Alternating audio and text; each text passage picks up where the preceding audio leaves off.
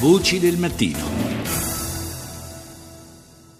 Ancora buongiorno da Paolo Salerno, seconda parte di Voci del Mattino, nella quale parliamo di amianto, in particolare delle malattie derivanti dall'esposizione all'amianto. Oggi Viene presentato a Palazzo Madama il primo rapporto mesoteliomi e a presentarlo è il, l'Osservatorio Nazionale Amianto del quale è nostro ospite il Presidente, l'Avvocato Ezio Bonanni. Buongiorno. È importante che eh, si faccia un po' il, il punto sulla eh, situazione per quanto riguarda le malattie causate dall'esposizione all'amianto perché abbiamo sentito dire eh, tante volte, e tante volte ci siamo occupati qui a Radio 1 in passato eh, del problema, eh, abbiamo sentito sempre dire che il picco delle malattie più o meno eh, dovrebbe verificarsi intorno al 2020 e quindi è il momento giusto per fare il punto. Certamente, innanzitutto occorre dire che in Italia ci sono ancora circa 40 milioni di tonnellate di materiali contenenti amianto e che fino a quando non ci sarà una, una totale loro rimozione ci continueranno ad essere le esposizioni a questo minerale e quindi le future malattie e purtroppo i futuri decessi. Quindi l'unico strumento è quello di evitare ogni forma di esposizione.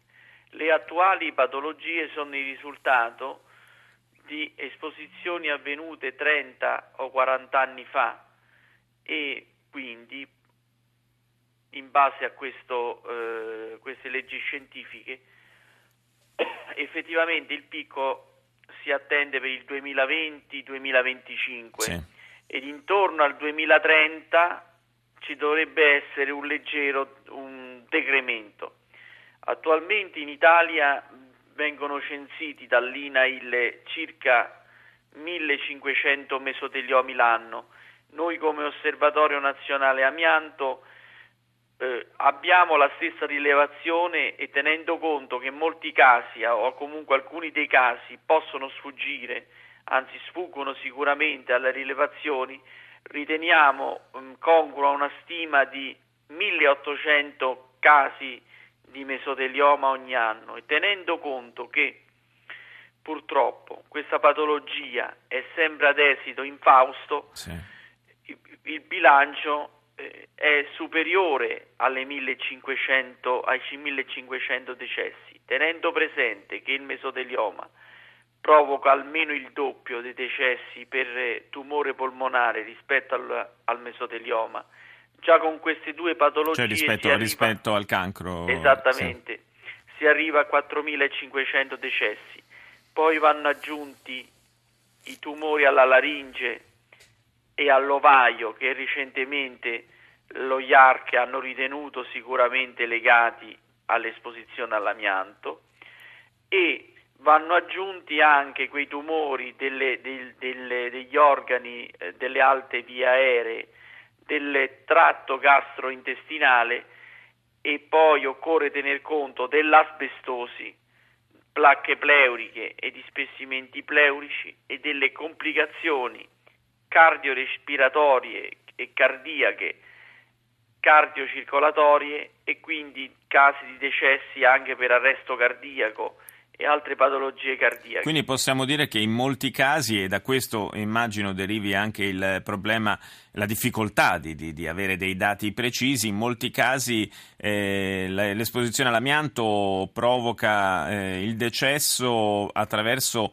eh, patologie che non sempre si riesce a correlare esatto. all'esposizione diretta all'amianto. Esatto, anche perché specialmente in Italia ci sono pochi studi scientifici Ehm, dove si approfondisce negli Stati Uniti e in eh, Australia e dalle, dalle, dalle, ultime ricerche emergono eh, dati inquietanti relativi a molti altri tumori provocati dall'amianto, quindi il dato di 6.000 decessi che noi diamo come, come osservatorio nazionale amianto è un dato assolutamente prudenziale, tenendo conto che poi il, l'amianto è adiuvante in tutti i tumori, Ah, certo. Quindi se noi riflettiamo sulla, sull'andamento, sull'aumento esponenziale di questa patologia, dobbiamo concludere che è il risultato di eh, ehm, esposizione ad amianto come ad altri cancerogeni e l'amianto potenzia anche l'effetto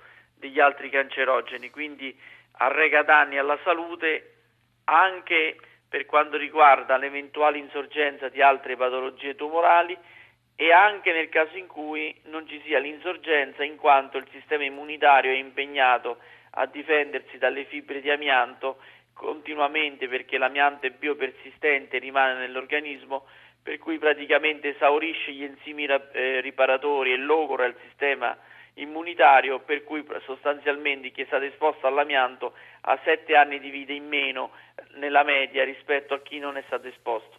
E praticamente possiamo dire dato l'uso molto ampio, massiccio che è stato fatto in passato anche in edilizia, insomma possiamo dire che un po' tutti nei decenni scorsi abbiamo subito questa esposizione, è chiaro in proporzione, Beh, in proporzione poi chi, per chi è pratica, particolarmente predisposto può bastare anche una esposizione molto bassa, ecco perché ci sono dei casi come quelli come coloro che operavano pre- nei teatri, penso al teatro alla Scala di Milano, o, al- o addirittura nelle scuole, perché abbiamo 2400 scuole con amianto e magari esposizioni anche a basse dosi possono però provocare il mesotelioma. È un quadro, un quadro davvero che resta estremamente allarmante. Grazie all'avvocato Ezio Bonanni, presidente dell'Osservatorio Nazionale Amianto. Voci del mattino. Abbiamo sentito dall'avvocato Bonanni un, un, quadro della situazione per quanto riguarda le malattie d'amianto davvero molto allarmante. Ora vi raccontiamo una storia di, di vita vissuta. Antonio Dalcin, 46 anni, due bambine, ex militare della Guardia di Finanza, congedato perché affetto da asbestosi pleurica. Continua a combattere la sua battaglia contro la malattia causata dall'esposizione all'amianto durante lo svolgimento delle sue mansioni. Sentiamo il suo racconto al microfono di Rita Pedizzi.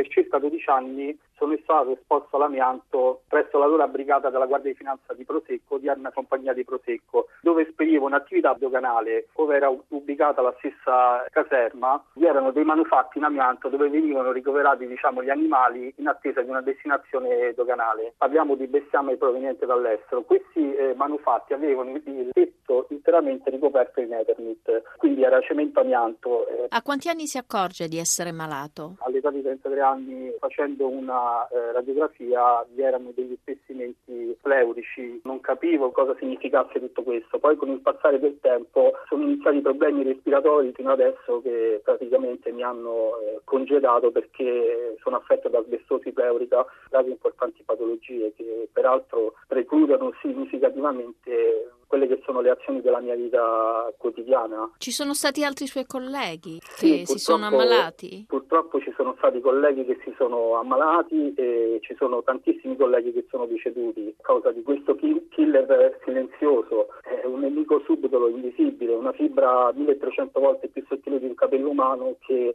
ha peraltro la capacità di permanere sospesa nell'aria. C'è stata una correlazione tra la sua malattia e il posto di lavoro? Certamente, perché io ho respirato amianto anche all'interno della caserma della Guardia di Finanza di Prosecco, in quanto era presente nei beni dell'amministrazione ed è stato documentato dalla stessa Guardia di Finanza eh, che rilasciavano in un ambiente di ridotte dimensioni, quali erano le camerate dove noi andavamo a dormire, anche durante la notte, momento in cui il nostro organismo organismo necessita di, di rigenerarsi. La cosa eh, è evidente anche dal fatto che nel 2008 la Guardia di Finanza dichiarava in atti che presso quel reparto non vi era presenza di amianto, nel 2010 richiedeva importanti ed urgenti bonifiche d'amianto come documentato in atti da, dall'amministrazione. Insomma. Sulla sua vicenda ci sono delle indagini in corso? Ho iniziato a denunciare ancora quando ero in servizio quella che era la realtà dei fatti e soltanto tardivamente c'è stata diciamo, una presa di coscienza, se così la vogliamo chiamare, da parte dell'amministrazione Guardia di Finanza